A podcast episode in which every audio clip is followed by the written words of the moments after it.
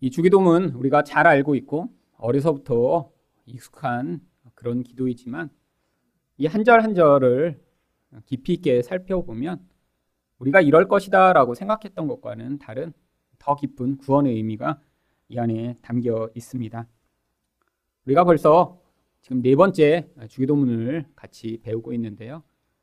바로 우리가 하나님의 이름이 거룩히 여김을 받게 해달라라는 기도도 단순히 그냥 하늘에서 하나님 이름이 거룩히 여김을 받는 것이 아니라 그 이름으로 부름을 받은 우리들이 그 거룩한 이름에 합당한 자가 되게 해달라라는 그런 기도였다라는 것을 배웠습니다. 또한 나라가 임하게 해달라라는 기도도 바로 하나님의 통치를 우리가 온전히 받게 돼서 결국 그 통치가 임한 상태인 성령 충만한 자들이 되어 우리에게 주어진 모든 상황, 환경을 다 하나님께 감사하고 찬양할 뿐 아니라 또 우리에게 주신 모든 사람들의 관계 안에서 우리가 사랑하고 섬기고 복종하는 그런 온전한 관계의 사람이 되도록 해달라라는 그런 기도라고 우리가 배웠습니다. 사실 이 주기도문 내용이 그러니까 바로 우리의 구원을 간구하는 기도였던 것이죠. 오늘 하나님의 뜻에 대한 간구 또한 그래서 바로 이런 우리 구원과 관계된 기도라고 알 수 있습니다. 하나님 뜻에 대해서 사실 많은 사람들이 궁금해 합니다. 저도 청년 때부터 가장 궁금하던 것이 도대체 하나님 뜻이 무엇일까 였습니다. 그래서 저도 이 서점에서 뭐 하나님 뜻 이렇게 붙은 책이 있으면 반드시 다 사서 보았습니다. 특별히 하나님 뜻을 어떻게 분별할 것인가 뭐 이런 종류의 책이 있다 그러면 더 열심히 줄을 쳐가며 읽었습니다. 왜냐하면 도대체 하나님 뜻이 무엇인지 너무 궁금한데 그것을 알 수 있는 방법이 잘 없었기 때문이죠. 그런데 제가 궁금했던 하나님 뜻이 도대체 무엇이었을까요? 언제 결혼하게 될 것인가? 또 어디로 가야 내가 힘들지 않고 더 유익을 누릴 수 있을 것인가? 도대체 언제 이 고난은 끝날 것인가? 이런 것에 대한 하나님 뜻을 알고 싶었던 것이죠. 둘의 선택이 있다면 그 중에서 이것을 선택할까, 이것을 선택할까? 사실 하나님 뜻을 알고 싶다라고는 말하고 있었지만 실제로는 어떤 것을 선택해야 나한테 더 많이 유익이 되고 어떤 것을 내가 하나님 뜻이 아니라고 잘못 선택했다가 손해를 보지 않을까? 라는 그 두려움이 많았기 때문에 하나님 뜻을 알고 싶었던 것입니다. 결국 하나님 뜻을 알고 싶다라고 하지만 진짜 알고 싶은 것은 나의 인생에 얼마나 유익이 찾아오며 얼마나 손해를 보지 않게 될 것인가를 알고 싶었던 것이죠. 여러분, 우리가 하나님 뜻이라고 고민하는 것들이 사실은 그래서 하나님 뜻이 아닙니다. 우리는 늘 나의 이익, 나의 편리, 나의 성공, 나에게 뭔가 좋은 일이 일어날 것을 하나님 뜻이라고 받아들여서 내 인생에서 끊임없이 이 두려운 미래 가운데 뭔가 좋은 길을 걷고자 하는 것입니다. 물론 하나님은 우리에 대해 아주 큰 관심을 가지고 계십니다. 어쩌면 우리가 우리에 대해 관심을 가지는 것보다 하나님이 가지고 계신 관심이 훨씬 더 큽니다. 아, 무엇을 통해 그것을 알 수 있나요? 여러분 관심이 있다면 그 관심의 대상을 향해 무엇을 희생했느냐를 보면 알 수 있죠. 하나님이 우리를 향해 얼마나 큰 관심을 가지고 계신지는 바로 예수 그리스도를 우리를 위해 희생하신 것을 보면 그 하나님의 관심의 크기가 얼마나 대단한가를 우리는 알 수 있습니다. 그런데 문제는 하나님이 관심을 가지시는 영역과 우리가 관심 있게 바라보는 영역이 이게 일치하지 않는 경우가 많기 때문이죠. 여러분, 우리가 관심을 가지고 있는 영역은 무엇인가요? 바로 현재, 또 지금 나의 삶에 있어서 아니면 내 가족에게 있어서 또 내 육체가 도대체 어떻게 될 것인가에 대한 이것에 되게 관심이 많습니다. 그런데 하나님이 관심을 가지고 계신 영역은 이런 우리 관심의 영역과 약간 차원이 틀립니다. 하나님은 지금보다, 아니, 이 세상에서의 삶보다 이 모든 것들이 완성된 이후에 하나님 나라에 대한 그 영원한 관점에서 하나님은 우리를 바라보고 계시고요. 또한 여기서가 아니라 하나님과 영원히 함께할 그곳에서의 우리의 모습에 대해 하나님은 관심을 기울이시고요. 하나님은 우리의 지금 나이 몸 아니면 우리가 관심 있는 우리 가족 정도의 수준이 아니라 모든 하나님의 백성, 이 역사 가운데 존재했던 모든 하나님의 백성들의 연합인 교회에 대해 하나님은 관심을 가지고 계십니다. 우리가 관심을 기울이는 영역과 이 하나님의 관심의 영역이 그래서 차원이 다른 거예요. 여기에서부터 이 하나님의 뜻과 우리 뜻 사이의 간극이 존재하는 것이죠. 여러분, 만약에 우리의 이 관심과 하나님의 뜻에 대한 이 태도가 하나님과 일치한다면 어떤 일이 벌어질까요? 그 결과가 요한복음 15장 7절에 이렇게 나옵니다. 너희가 내 안에 거하고 내 말이 너희 안에 거하면 무엇이든지 원하는 대로 구하라 그리하면 이루리라. 여러분, 우리가 예수님 안에 거하고 예수님의 말씀이 우리 안에 거한다는 것이 무엇인가요? 하나님과 완전히 연합된 상태입니다. 하나님 뜻이 내 뜻이 되고 또 내가 온전하게 하나님의 뜻에 복종한 상태죠. 근데 그렇게 되면 무슨 일이 벌어진다고요? 원하기만 하면 다 이루어진대요. 여러분 이게 꼭 하나님과 우리만의 관계에서만 벌어지는 일인가요? 여러분 집에서도 자주자주 있는 일입니다. 여러분이 자녀가 엄마 나 공부 좀 열심히 하게 수학 문제집 사도 돼? 그러면 어 그래야 돼 얼른 사. 두 권 사. 어 바로 이렇게 금방 뜻이 이루어지죠. 근데 엄마 나 놀러 가고 싶어 10만 원만. 그러면 엄마가 한참 고민합니다. 왜요? 뜻이 다르면 안 이루어지는 것이죠. 여러분 하나님과의 관계 안에서 바로 그런데 어디에 문제가 늘 있나요? 우리 관심의 영역보다 하나님의 관심의 영역이 너무 크시고 우리는 나와 내 가족밖에 생각 안 하는데 하나님은 온 교회를 향한 하나님의 뜻을 가지고 계십니다.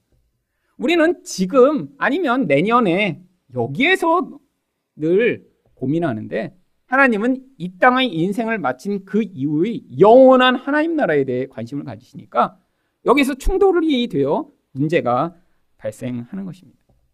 여러분, 그런데 이 우리의 관심의 영역이 단번에 변하나요? 뭐 교회 다닌다고 해서 우리가 갑자기 하나님 나라만을 기대하고 아니 이 땅의 삶에 대해서는 하나도 고민하지 않고 늘 영원한 세계만을 바랄 수 있나요? 그렇지 않습니다. 여러분 이 땅에서 우리가 이렇게 육신을 가지고 가족과 함께 세상에서 살아가는 동안에는 늘 이 육신이라는 존재를 당장 벗어날 수 없는 것입니다. 그래서 우리 대부분의 기도는 이런 하나님 나라에 대한 간구이기보다는 결국 나의 문제, 나의 고민, 나의 상황에 대한 그런 간구가 대부분이죠. 여러분, 그러면 어떻게 되나요? 하나님은 이런 하나님 뜻에 대해 기도할 때만 기도를 이루어 주신다고 하는데, 그래서 우리가 이런 하나님 나라에 대해서는 별로 관심을 기울이지 않고 늘 나의 문제만을 기도하고 있다면, 아, 그러면 이런 하나님의 뜻이 이루어지지 않나요? 그렇지 않습니다. 왜냐하면 로마서 8장 27절을 보시면 이는 성령이 하나님의 뜻대로 성도를 위하여 간구하심이니라. 여러분 우리는 하나님 뜻을 제대로 몰라서 아니 내 뜻이 너무 강해서 하나님 뜻을 받아들이지 못해 하나님 뜻대로 기도하지 못할지라도 성령이 각자 안에 임하셔서 그 하나님의 뜻을 위해 계속 간구하시기 때문에 결국 그 하나님의 뜻이 우리 가운데 이루어지게 되어 있는 것입니다. 아니 그렇다면 아니 우리가 기도 안 하고 우리가 하나님 뜻을 몰라도 이렇게 하나님 뜻이 이루어진다면 아, 그러면 뭐로 기도해야 될까요? 하나님 뜻을 알려고 왜 노력해야 되나요? 아니요. 하나님 뜻을 모르고 하나님 뜻을 기도하지 않으면 심각한 문제가 발생합니다. 여러분 우리 인생 가운데 분명히 하나님이 하나님의 뜻을 이루시기 위해 개입해 오십니다. 이것을 섭리라고 이야기를 하죠. 하나님이 끊임없이 성도의 인생 가운데 개입하시는데 아니 우리가 도대체 어떤 방향으로 가고 있는지 하나님이 왜 개입하시는지 도대체 지금 무슨 일이 벌어지고 있는지를 전혀 알지 못한 채로 살고 있다면 아마 나의 생각과 나의 뜻대로 이루어지지 않는 그런 일들 내가 열심히 나의 뜻을 간구하고 그것이 이루어지기 위해 애쓰지만 그것들이 이루어지지 않을 때 우리는 어떤 반응을 하게 되나요? 아마 분노하고 좌절하고 결국에는 하나님과의 관계가 다 깨어져 버릴 것입니다. 그래서 우리가 하나님 뜻을 알아야 돼요. 그 하나님 뜻을 알 뿐 아니라 그것이 이루어지길 위해 간구해야 합니다. 여러분, 만약에 군대에 갔는데 군대가 어떤 곳인지 전혀 몰라요. 갔더니 그러면 얼마나 힘들겠어요. 갔더니 내 마음대로 할 수 있는 자유가 없습니다. 먹고 싶은 거 아무 데나 사 먹을 수 없어요. 자고 싶은데 잘 수 없고요. 어, 힘든데 계속 운동장 뛰라고 하고 힘든데 유격해야 되고 행군해야 되고 아니 이 사람 얼마나 고통스럽겠어요. 여러분 그런데 군대란 곳이 이런 것인지 알고 있을 뿐 아니라 아, 나는 그 군대에서 그 과정을 더 남보다 탁월하게 지나가서 아, 거기서 나보다 더 멋진 군인이 되고 싶다 이런 마음을 가지고 군대에 갔다면 아마 그런 특별한 훈련과 어려운 상황을 남보다 훨씬 더 쉽게 이겨낼 수 있을 것입니다. 아니, 훈련만이 아니라 엑스트라로 혼자 더 열심히 운동을 하겠죠. 여러분, 이제 제가 가르치는 학교에서 야간에는 군인들이 와서 공부를 합니다. 그런데 어떤 때는 이제 군대 내에 이제 교실을 만들어 놓고 이제 교수들이 거기에 가서 직접 가르치는 경우도 있어서 제가 작년에는 어떤 특공 부대 안에 있는 교실에 가서 제가 공부를 가르쳤습니다. 일주일에 하루 이제 밤에 가서 가르치는 거죠. 그 부대는 이제 특공 연대라고 해서 예, 직업 군인들인데 특공대만 모아놓은 부대예요. 가서 얼마나 무서운 사람들이 있을까 이제 갈 때 덜덜 떨면서 갔는데, 근데 뭐 사람들은 다 그냥 괜찮더라고요. 근데 가서 놀란 점이 있습니다. 물론 밤에 7시, 8시에 가르치러 가거든요. 근데 그 시간에 운동장을 막 뛰고 있는 사람들이 많아요. 가서 막 역기 들고 있는 사람도 되게 많고요. 그래서 그 밤에 그리고 막 우통 벗고 그 추운데 그리고 막 소리를 지르면서 뛰어요 거기를. 그래서 이제 뭐 하는 사람인가 보니까 그 특공대 안에서도 계속 평가가 있는 것입니다. 무엇으로 평가할까요? 얼마나 더 강한 육체를 가지고 있는가? 얼마나 더 강한 정신력이 있는가? 그래갖고 연말마다 이게 진급 심사에서 떨어지는 사람들이 있대요. 장기로 복무하기 위해서는 남보다 더 강한 체력이 있어야 되는데 아니 이미 다 특공대입니다. 얼마나 강하겠어요. 막 그냥 가슴들이 막 다 이렇고 그런 사람들인데도 거기서도 진급에 떨어질까봐 하루 종일 훈련하고 나서 밤에 또 뛰고 밤에 훈련을 또 하는 거예요. 개인적으로. 제가 그들을 보면서 아 정말 특공대 할 만하다. 여러분 이게 바로 세상의 원리죠. 어떤 원리요? 아니, 자기가 그런 어려운 과정에 있더라도 그것을 받아들이며 아니, 난 여기서 더 높은 수준이 되고 싶다라는 열망을 가진 사람은 남들은 힘들어하고 고통하는데 그 과정 가운데 그들을 뛰어넘는 그런 반응을 할 수 있는 것입니다. 여러분 또한 이렇게 힘든 과정 가운데 하지만 내가 예상하지 않던 그런 은혜가 주어지면 그때 그것으로 엄청나게 감동하게 되죠.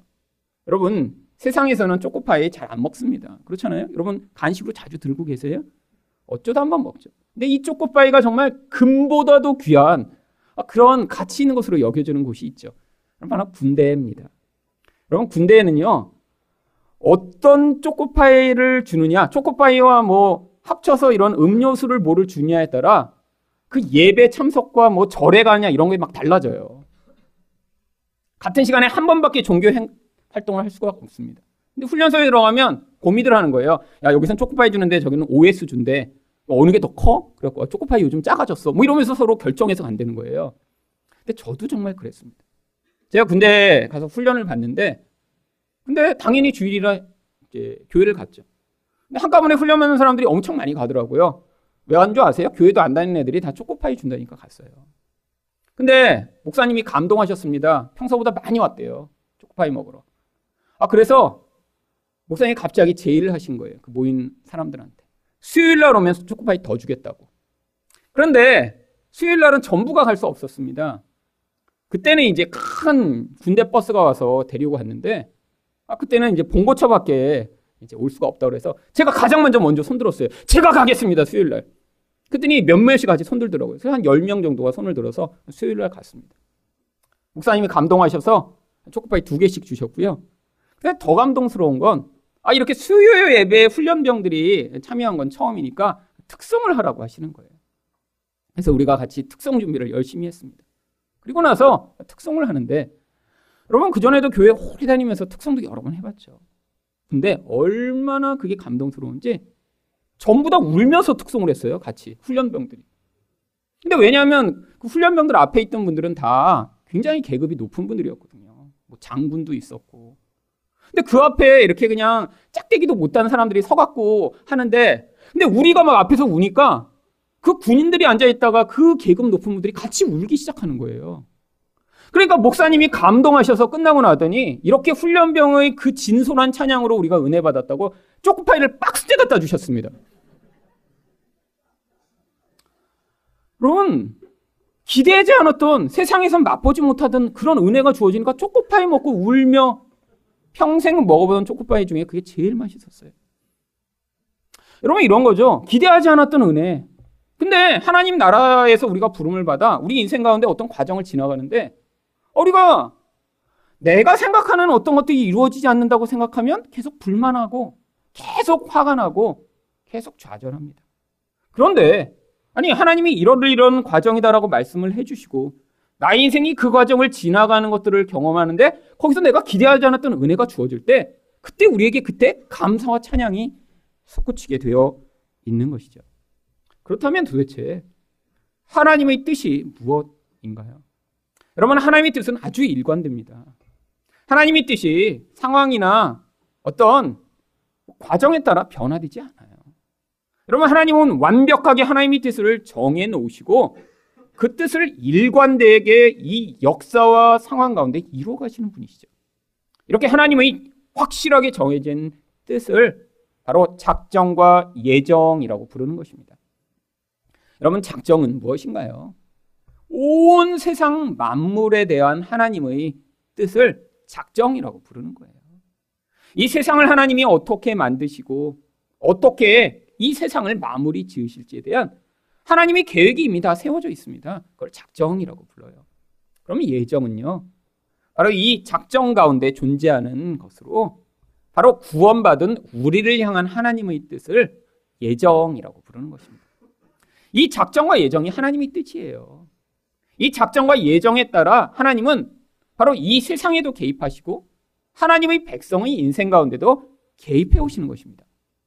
이게 일관되기 때문에 우리가 생각하는 어떤 종류의 하나님 뜻이 무엇일까가 이 작정과 예정 안에 존재하지 않으면 바로 우리의 뜻이 이루어지지 않는 경우가 많은 것이죠.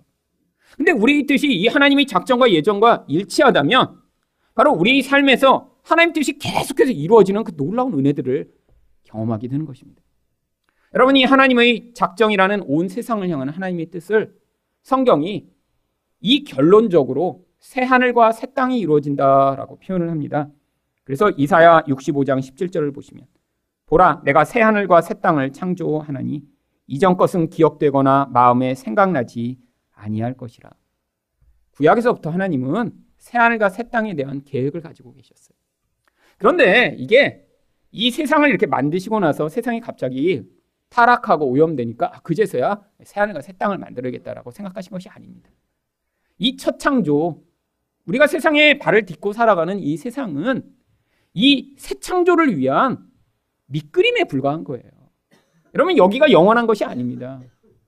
이런 세상을 만드시기 전에 하나님은 새 하늘과 새 땅을 만드실 계획을 가지고 이 세상을 창조하셨던 거예요. 성경이 그래서 바로 이 새 창조가 이루어진 새 하늘과 새 땅이 요한계시록에서는 이렇게 완성된 것처럼 설명을 합니다. 요한계시록 21장 1절입니다. 또 내가 새 하늘과 새 땅을 보니 처음 하늘과 처음 땅이 없어졌고 바다도 다시 있지 않더라. 여러분 세례 요한이 영적인 눈이 열려서 보니까 이미 눈에 보이는 이 세상이 사라지고 새 하늘과 새 땅이 만들어진 것을 영적으로 보고 있는 거예요. 이게 무엇인가요? 여러분 영적으로는 시간 관념이 없습니다. 세상이 하나님이 창조하신 이후에 해와 달과 별들을 만드시고 아, 그 모든 천체의 과정을 통해 시간이 흘러가는 것처럼 보이지만 하나님 나라에서는 이 시간의 흐름이 없는 거예요. 그러니까 영적으로는 이미 그게 다 완성됐습니다. 그래서 이미 그것을 다 지금 만들어진 것처럼 보면서 와, 새하늘과 새 땅이구나. 바로 세례 요한 아니 사도 요한이 요한계시록에 그렇게 기록을 해놓은 것이죠. 이 새하늘과 새 땅에 대한 그런 하나님의 뜻이 바로 작정입니다. 그렇다면 예정은 성경에 어디에 나오나요? 에베소 3장 11절을 보시면 곧 영원부터 우리 주 그리스도 예수 안에서 예정하신 뜻대로 하신 것이라. 여러분 영원 전에 하나님이 이미 다 하나님의 뜻을 정해 놓으셨대요. 근데 이 예정의 내용이 에베소서 1장 4절에 이렇게 나옵니다. 곧 창세 전에 그리스도 안에서 우리를 택하사 우리로 사랑 안에서 그 앞에 거룩하고 흠이 없게 하시려고. 성경에 나오는 영원 전부터 창세 전에 다 무슨 의미인가요? 시간과 관계없이 하나님의 영적인 영역 안에서 이런 의미를 가지고 있습니다. 그런데 이 인간을 향해서 하나님이 다 어떻게 구원하실지를 다 벌써 정해 놓으셨다라고 이야기를 하고 있는 것이죠. 이게 바로 하늘에서 하나님 뜻이 이루어진 것입니다. 그래서 오늘 본문 10절 상반절에 뜻이 하늘에서 이루어진 것 같이 영적 영역에서는 세상을 향한 하나님의 뜻, 하나님 백성을 향한 하나님의 뜻이 이미 다 결정되었다라고 하는 것이죠. 그런데 왜 우리가 10절 하반절처럼 뜻이 땅에서도 이루어지다라고 기도해야 하는 것인가요? 영적 영역에서는 이렇게 완성된 하나님 뜻인데 세상에서는 지금 이 인간의 죄와 마귀의 방해 이 모든 것들로 말미암아 이 하나님의 뜻이 마치 방해받는 것 같은 그런 상황이 있기 때문입니다. 하지만 하나님은 반드시 하나님 뜻을 다 이루어 나가실 거예요. 여러분 그 증거가 무엇인가요? 하나님이 이 역사 가운데 이 하나님의 뜻을 이루시고자 끊임없이 개입해 오심으로 말미암아 결국 하나님의 뜻을 이미 어떻게 이루실 것이고 어떻게 그것이 시작될 것인가를 하나님이 완성해 가고 계시기 때문입니다. 그래서 사도행전 13장 22절을 보시면 하나님이 다윗을 왕으로 삼으신 것도 하나님 뜻을 위해서라고 기록하고 있습니다. 다윗을 왕으로 세우시고 증언하여 이르시되 내가 이세의 아들 다윗을 만나니 내 마음에 맞는 사람이라 내 뜻을 다 이루리라. 여러분 왕 하나 세웠는데 그 왕을 세우고도 하나님이 그 나라와 그 상황을 위해 아, 이렇게 다윗을 왕으로 세웠다라고 얘기하시지 않고요. 내 뜻을 다 이루려고 다윗을 왕으로 세웠다라고 말씀하십니다. 아니 한 사람을 왕으로 세웠는데 왜 하나님 뜻과 그게 무슨 관계가 있나요? 여러분 그 뜻이 바로 다음 절인 사도행전 13장 23절에 나옵니다. 하나님이 약속하신 대로 이 사람의 후손에서 이스라엘을 위하여 구주를 세우셨으니 곧 예수라. 여러분 다윗이라고 하는 한 사람 이 사람이 왕으로 세워지는데 많은 방해가 있었습니다. 10년이 넘는 기간 동안 사울의 생명의 위협을 당하며 광야를 쫓겨다녔죠. 나중에 왕으로 세워지는데도 아주 많은 어려움이 있었는데 결국 왕이 됩니다. 근데 이 과정을 통해 하나님이 뭘 계획하신 거예요? 단순히 다윗 한 사람 왕에 세우시는 목적이 아니라 이 다윗이라고 하는 이 인생을 통해 예수 그리스도를 보내실 그 하나님의 예정과 작정을 이루시는 그 뜻을 이루시고자 바로 이 다윗이라는 인생이 존재했다라는 거죠. 결국 이 다윗의 후손으로 그래서 예수가 오셔서 이 하나님의 뜻이 이루어진 것입니다. 그래서 이 다윗이 뭐 개인적으로 하나님 뜻을 다 이룬 것이 아니라 하나님의 뜻이 이루어지는 이 과정의 존재에 그 하나님 뜻을 다 이루어서 그를 하나님의 뜻을 이룬 자라고 이야기를 하는 것입니다. 결국 성경은 이 예수를 통해 하나님이 계획하고 계신 이 작정과 예정을 이루어지는 것, 이것을 하나님 뜻이라고 얘기를 하고 있는 거예요. 여러분, 그래서 예수님이 뭐라고 이야기를 하셨나요? 요한복음 6장 38절에 내가 하늘에서 내려온 것은 내 뜻을 행하려 함이 아니요 나를 보내신 이의 뜻을 행하려 함이니라. 여러분 예수님이 오신 목적도 그래서 바로 하나님의 뜻을 이루시고자 오신 것입니다. 바로 이 예수님이 이 역사의 수없이 많은 마귀의 방해, 인간의 죄악에도 불구하고 이 모든 과정을 다 지나 그 예수가 오신 게 하나님의 뜻이 반드시 이루어진다라고 하는 것을 보여주는 증거인 것이죠. 그런데 예수님이 이루시고자 하는 하나님의 뜻이 무엇인가요? 요한복음 6장 39절에 나를 보내신 이의 뜻은 내게 주신 자 중에 내가 하나도 잃어버리지 아니하고 마지막 날에 다시 살리는 이것이니라. 바로 우리의 구원이라고 하는 것입니다. 여러분, 왜 우리의 구원이 이렇게 하나님의 중요한 뜻인가요? 바로 이 세상을 만드신 이유도 거기에서 바로 우리를 하나님이 하나님과 같은 존재 되게 만드셔서 우리와 영원히 함께 하시기 위해서 이 세상을 만드신 거죠. 근데 그렇게 함께 할 그 존재가 타락하여 하나님과 함께 할 수 없으니까 예수님을 보내셔서 우리를 다시 회복하여 영원한 존재로 만드시고 하나님과 영원한 관계 안에 살아가도록 만드시는 것, 이게 하나님 뜻이라고 하는 것입니다. 여러분, 근데 이 뜻이 그냥 이루어지나요? 아니에요. 예수님도 이 뜻을 이루시고자 그래서 오셔서 아주 어려운 과정을 거치셨습니다. 이게 얼마나 어려웠는지 누가복음 22장 42절을 보시면 이르시되 아버지여 만일 아버지의 뜻이거든 이 잔을 내게서 옮기시옵소서. 그러나 내 원대로 마시옵고 아버지의 원대로 되기를 원하나이다 하시니. 여러분 인간은 다 인간의 뜻이 있습니다. 예수님도 육체를 입고 오셨기 때문에 바로 이런 십자가와 죽음이라는 과정을 통과하지 않고 이 하나님 뜻을 이루시고자 하는 그 인간의 뜻과 하나님 뜻 사이에서의 갈등이 있으셨던 거죠.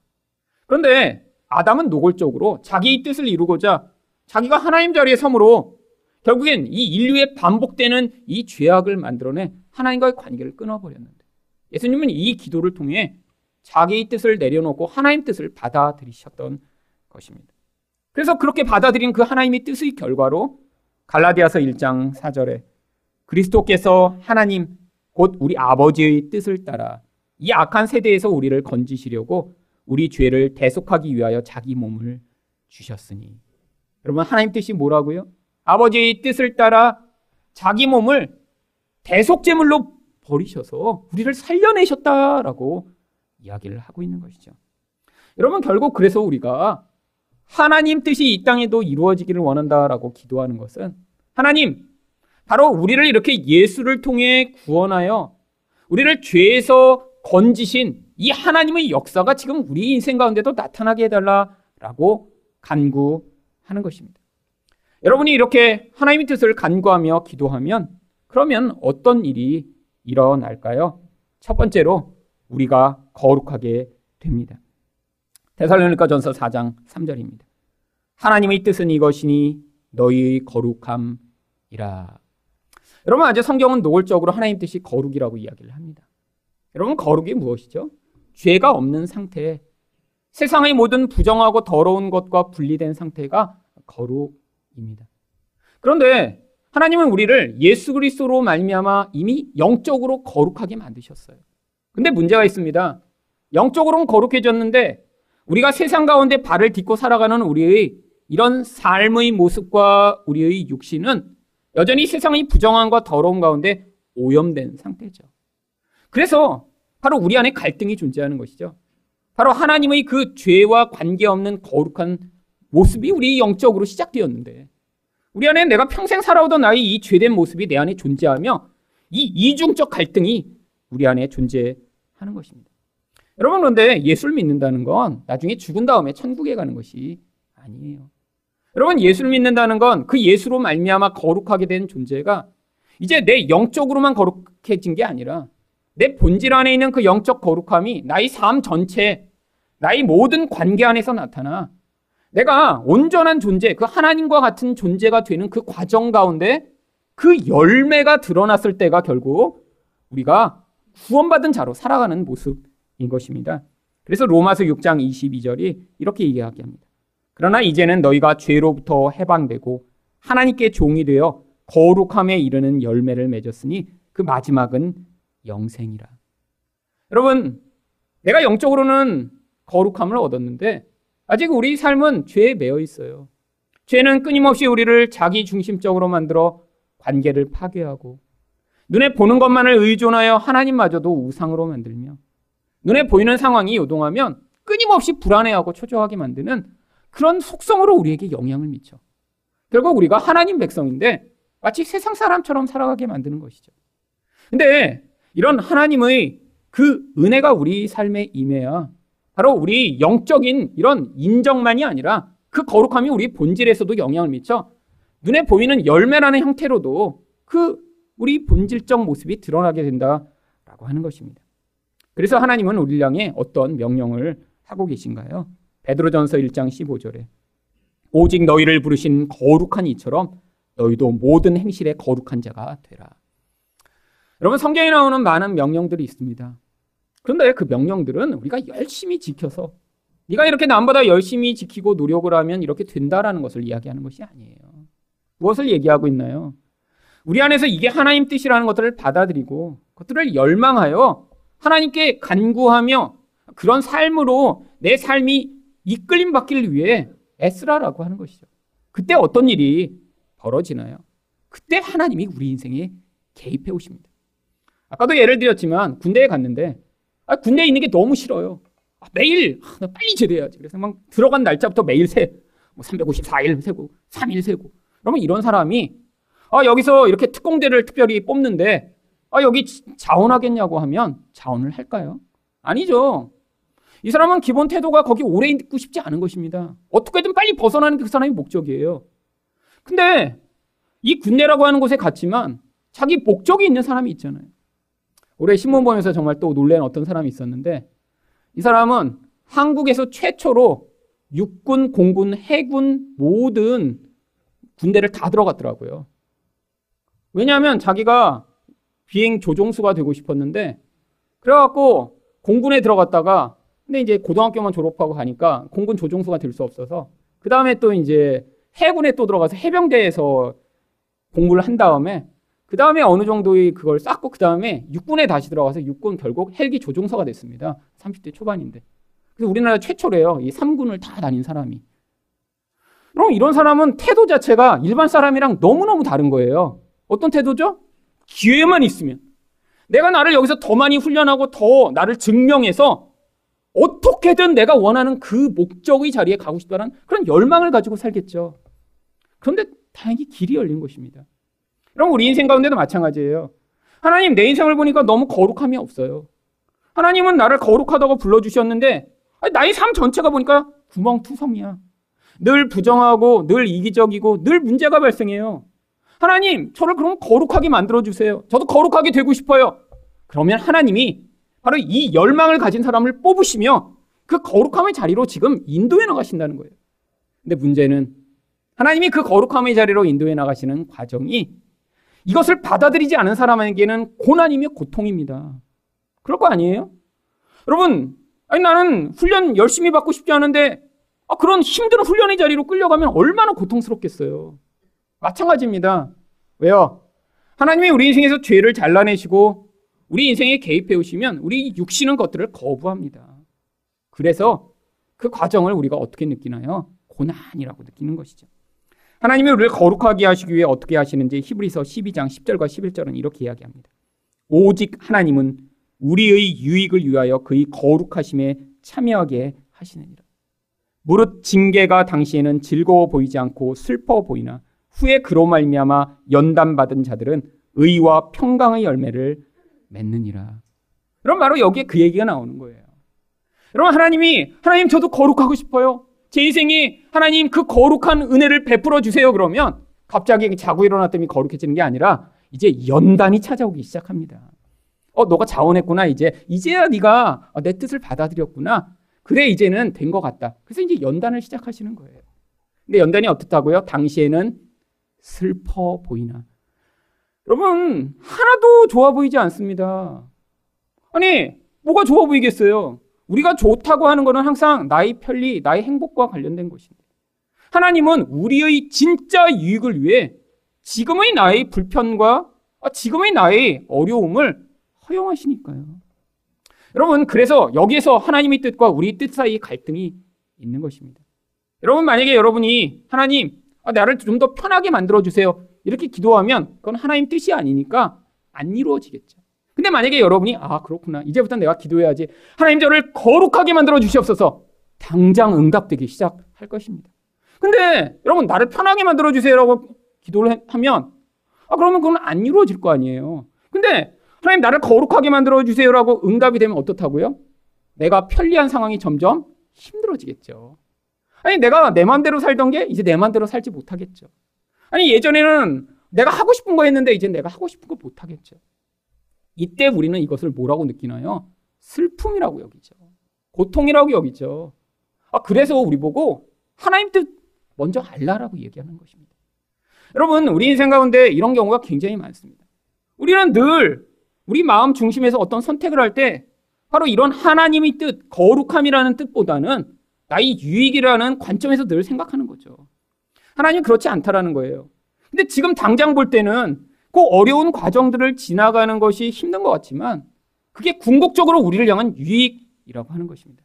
왜죠? 여러분 이 히브리서 10장 11절에 어떤 열매를 맺는다고 되어 있나요? 의와 평강의 열매를 맺느니라. 여러분, 이 의 열매가 맺어졌다라고 하는 것은요. 삶에서 모든 관계 안에서 하나님의 뜻을 따라 온전히 사랑할 수 있는 사람이 된 것이 의 열매가 맺어진 것입니다. 여러분, 우리는 영적으로 의인이에요. 근데 지금 열매가 없잖아요. 그러니까 관계가 그렇게 힘든 겁니다. 영적으로만 의인이고 겉에서는 악인이야. 그게 이제 우리 지금 살아가고 있는 현실이죠. 그래서 여러분이 뭐라고 불리죠? 구원받은 죄인이라고 불리는 거예요. 우리가 다.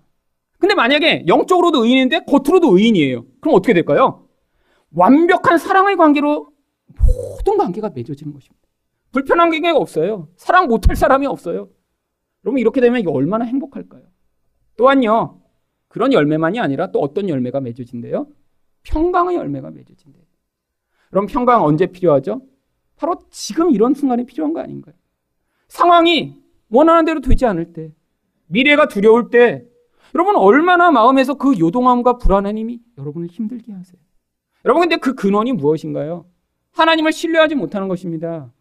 하나님이 모든 계획을 가지고 하나님 뜻대로 이루어 가시며 가장 선한 것을 주신다라고는 하나님을 신뢰하지 못하니까 내가 가진 힘과 내가 가진 능력으로 뭔가를 처리하려도 보니까 그게 늘 부족해서 불안과 공포와 그 걱정이 우리 영혼을 지배하는 것이죠. 여러분, 근데 만약에 하나도 그런 마음이 없다고 생각해 보세요. 그냥 하나님의 그 모든 걸 완벽하게 신뢰해요. 그럼 우리 인생 가운데 내가 조금 능력이 부족하고 우리 자녀가 내가 지금 당장에 볼 때 원하는 모습대로 살고 있지 못하더라도 스트레스 받을 일이 전혀 없습니다. 여러분 이게 행복 아닌가요? 관계에서 모두와 사랑의 관계를 맺고 상황 때문에 하나도 요동하지 않고 견고한 여러분 이게 여러분 100억 원이랑 바꿀 그런 바꿀 수 있는 것일까요? 어떤 사람이 이런 의의 열매를 맺고 평강의 열매를 맺는데 누가 100억 원을 주면서 반대로 모든 관계는 다 깨어져서 지옥처럼 살고 그 다음에 그냥 매일 불안해서 죽을 것 같지만 내가 100억 원을 준다 그러면 여러분 바꾸시겠어요? 어, 저는 안 바꿀 거예요. 여러분 이거 돈으로 그거 여러분 100억 있으면 뭐예요? 매일 우울증에 걸려 있을 것 같고 모든 사람은 다 죽일 것처럼 미워하며 살고 있다면 소용없는데. 그럼 하나님이 지금 연단을 받아 우리를 어떻게 만드시고자 하는 거예요? 하나님 나라에서 이런 존재로 영원히 살도록 지금 개입해 오시겠다고 약속하는데 뭐가 필요한 거예요? 이걸 하나님 뜻으로 받아들여야 된다는 것입니다. 여러분, 이게 우리를 향한 궁극적 유익이 되니까요. 여러분, 이런 관점에서 여러분이 생각하시면 우리 인생 가운데 많은 결정들이 훨씬 더 쉬워집니다. 지금은 하나님, 아, 요거 내가 잘 되게 해주셔서 손해보지 않게 해주세요. 이렇게 기대하는데, 만약에 기도를 바꿔주세요. 하나님, 요 선택을 통해 저를 더 거룩하게 만들어주세요. 어, 그러면 여러분이 기대하는 결과처럼 성공이 아닐지라도 그 결과가 여러분을 거룩하게 만들어 죄에서 벗어나게 만든 결과라면 뭐가 된 건가요? 기도가 응답된 것이죠. 여러분, 근데 우리 인생이 얼마나 그런 과정들을 많이 겪고 있나요? 여러분, 사실 저도 제 20대 때 제가 기대하던 것은 저희 아버지 사업이 날이 갈수록 잘 돼서 앞으로 제가 유학을 갈 때 우리 아버지가 돈을 풍성하게 보내주시고 그래서 내가 박사를 마치고 돌아오면 내 인생 가운데도 그래서 그 모든 경제적 풍요로 어, 나도 내 인생에 나중에 건물 좀 하나 이렇게 물려주시고 나도 이렇게 그냥 평화롭고 행복하게 살며 교회에서는 그냥 일주일에 하루 나가서 장로로 이렇게 나중에는 봉사하는 어, 그런 사람이 제 인생의 꿈이었죠. 여러분, 그런데 무슨 일이 벌어졌나요? 여러분, 회사가 어려울 때 엄청나게 열심히 기도했습니다. 저도 많이 기도했어요. 여러분, 얼마나 열심히 기도했냐면요. 우리 아버지 회사가 막 어려워지기 시작하니까요. 제가 벽에다가 머리를 대고 머리를 박으면서 기도했어요. 불쌍하게 보이려고. 그냥 대고 이렇게 하니까 약간 덜 불쌍한 것 같아요. 그래서 머리를 박았어요. 왜? 어, 그렇게 해서 막 이 땅에 막 학대하면서 이렇게 하면 하나님이 어, 너무 불쌍하구나 이렇게 보실까봐. 근데 제가 왜 그렇게 간절하게 무엇을 위해 기도했나요? 솔직히 그때 하나님 뜻을 구한 게 아니라 하나님 회사 망하면 안 돼요. 왜 그랬죠? 제 미래가 너무 불안했어요. 제가 세워놓은 제 미래는 우리 아버지 돈이 없으면 완전히 다 망가져버리는 미래였습니다. 그러니까 회사가 망하면 내 인생이 끝인 것 같아서 그렇게 간구했는데 회사 망하지 않게 해달라고 아무리 열심히 머리를 박고 기도해도 회사가 망하더군요. 여러분 근데 놀라운 일이 벌어졌습니다. 회사가 망해서 그렇게 경제적으로 고통스러운 인생이 시작되었는데 하나님이 거기서 이 돈보다 위대한 우리 하나님이 누구신가를 경험하게 하신 것이죠. 여러분, 그게 돈으로 살 수 있는 것인가요? 그래서 저희 아버지 지금도 매일, 이번 이제 다음 주에도 명절에 가면 또 얘기하실 텐데, 우리 집이 망한 건 너 때문이다. 이렇게 늘 말씀하세요. 너가 돈을 의지하지 않고 바른 목사 되도록 하기 위해 우리 집이 망했다. 맞습니다. 맞습니다. 동의해요. 아니, 정말입니다. 아니, 제가 유학 가서 보니까 저처럼 망해서 유학 온 사람 저밖에 없더라고요. 대부분 망했으면 유학을 오면 안 돼요. 모든 사람을 고통하게 하니까요. 자기도 고통스럽고, 가족도 고통스럽고, 돈 없이 보낸 집도 고통스럽고, 다 고통스럽죠. 근데 하나님이 저는 인도하셔서 갔더니 그 과정 가운데 오히려 많은 은혜를 경험했습니다. 남들처럼 부모님이 보내주시는 돈에 의존할 수 없으니까. 하나님이 정말 기대도 안 했던 사람들의 마음을 감동시켜, 아, 돈보다 우리 하나님이 나를 기억하고 내 인생에 이게 필요하기 때문에 은혜를 베푸신다라는 것들을 경험케 하심으로 말미암아 바로 이 돈이 가져오는 그 무서운 위력에서 벗어나 하나님을 신뢰하는 그 믿음을 바로 그 20여 년의 고통스러운 과정을 통해 얻게 됐죠. 여러분 만약에 이것을 그때 배우지 못했다면 여러분 저는 지금 아마 이, 이 조그만 마, 마음으로 얼마나 매일 불안해하고 있을까요? 아마 지금 아마 잠이 못 자서 여러분이 저를 보실 때마다 매주 1kg씩 빠지고 있을 것입니다. 여러분, 근데 하나님을 신뢰하고 이 교회가 시작될 때도 앞으로도 아니 10년 후에도 여전히 우리 한계가 부족한 그 자리에 하나님이 머물게 하시지 않고 이 교회가 분명히 복음의 영향력을 드러내고 하나님 나라를 확장하는 이 놀라운 하나님이 뜻 가운데 있다면 하나님이 우리 한계를 뛰어넘는 은혜를 베푸실 것을 신뢰하는 마음으로 우리가 함께 서 있을 수 있는 것입니다. 여러분 이게 바로 거룩해지고 있는 것이죠. 눈에 보는 것을 의존하지 않는 상태로 가고 있는 것이죠. 여러분도 여러분 인생이 마찬가지입니다. 여러분 지금 관계 때문에 얼마나 힘드세요? 여러분 가까운 관계 때문에 불편하고 힘들고 사랑하지 못해서 우리 안에 있는 그 불편함과 고민이 얼마나 많으세요? 여러분 상황 때문에 얼마나 불안하세요? 자녀들을 보면 걱정 많이 되시죠? 여러분 그런데 하나님이 하나님 아직도 내 안에 의의 열매가 없습니다. 하나님 내 안에 평안의 열매도 없습니다. 아 그래서 이렇게 관계는 힘들고 상황 때문에 불안하고 초조해 너무너무 힘든데 하나님 저를 거룩하게 만들어 주세요라고 여러분이 하나님 뜻을 받아들여 기도하시기 시작할 때 하나님 어떻게 하신다고요? 여러분 인생에 바로 이런 연단의 은혜를 베푸셔서 여러분이 매여 있던 그 자리로부터 궁극적 평안과 궁극적 의를 가진 그런 놀라운 거룩을 여러분 안에 허락하실 것입니다. 이게 돈으로 얻을 수 있는 것보다 아니 부모님이 나중에 건물을 이렇게 선사하는 것보다 훨씬 더 큰 유익이에요.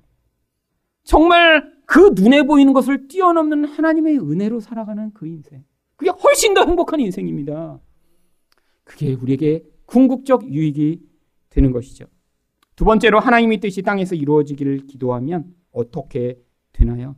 우리가 하나님 나라를 위해 사용됩니다. 빌리포스 2장 13절입니다. 너희 안에서 행하시는 이는 하나님이시니 자기의 기쁘신 뜻을 위하여 너희에게 소원을 두고 행하게 하시나니. 여러분 우리가 이렇게 하나님 뜻을 받아들이고 성장하게 되면 어떤 일이 벌어지나요? 우리 안에서 하나님 뜻을 이루시고자 기도하시고 우리에게 그것들을 가르치시는 성령을 통해 우리가 하나님 뜻을 우리의 소원으로 받아들이게 됩니다. 여러분 미성숙하다는 게 뭐죠? 성령이 우리 안에서 일하고 계신데 계속 그걸 밀쳐내는 거예요. 내 생각이 너무 강해요. 내가 원하는 것밖에 없어요. 늘 내 생각만 하니까 나의 모든 것이 나를 위해서만 존재하는 것입니다. 돈도 내 거예요, 다. 하나님이 그 돈을 통해 무슨 일을 하실지 관심이 없습니다. 나에게 시간이 있고 기회가 있으면 다 내 거예요.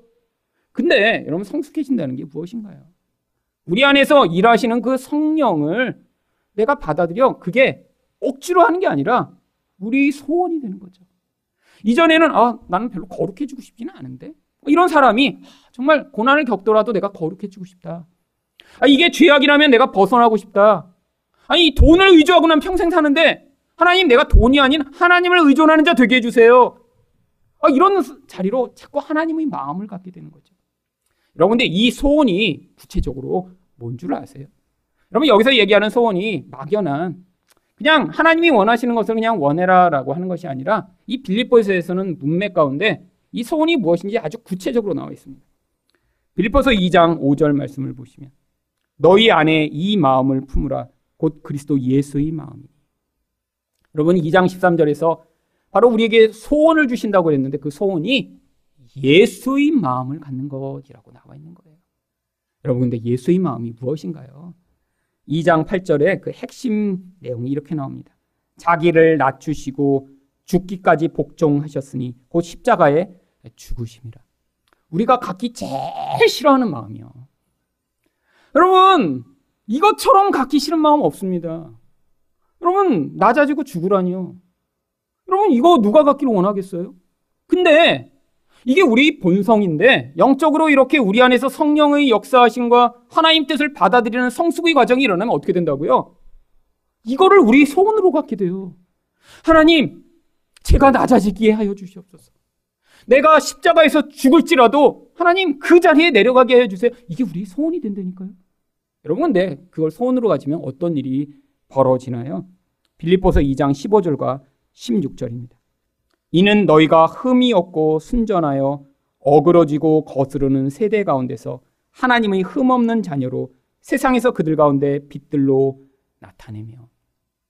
여러분, 바로 예수의 마음을 가져 낮아지면 우리를 통해 하나님의 빛이 드러난대요. 세상은 지금 죄로 말미암아 어둠으로 가득합니다. 자기 욕심을 위해 살아가는 존재들이 가득한 세상이죠. 근데 거기에서 우리 존재가 하나님의 빛을 드러내는 그런 존재가 된대요. 그뿐 아닙니다. 16절을 보시면 생명의 말씀을 밝혀 나의 다름들이 헛되지 아니하고 수고도 헛되지 아니하므로 그리스도의 날에 내가 자랑할 것이 있게 하려 함이라. 하나님의 생명의 말씀이 우리를 통해 드러나게 된다. 어떤 일이 나타나는 거예요?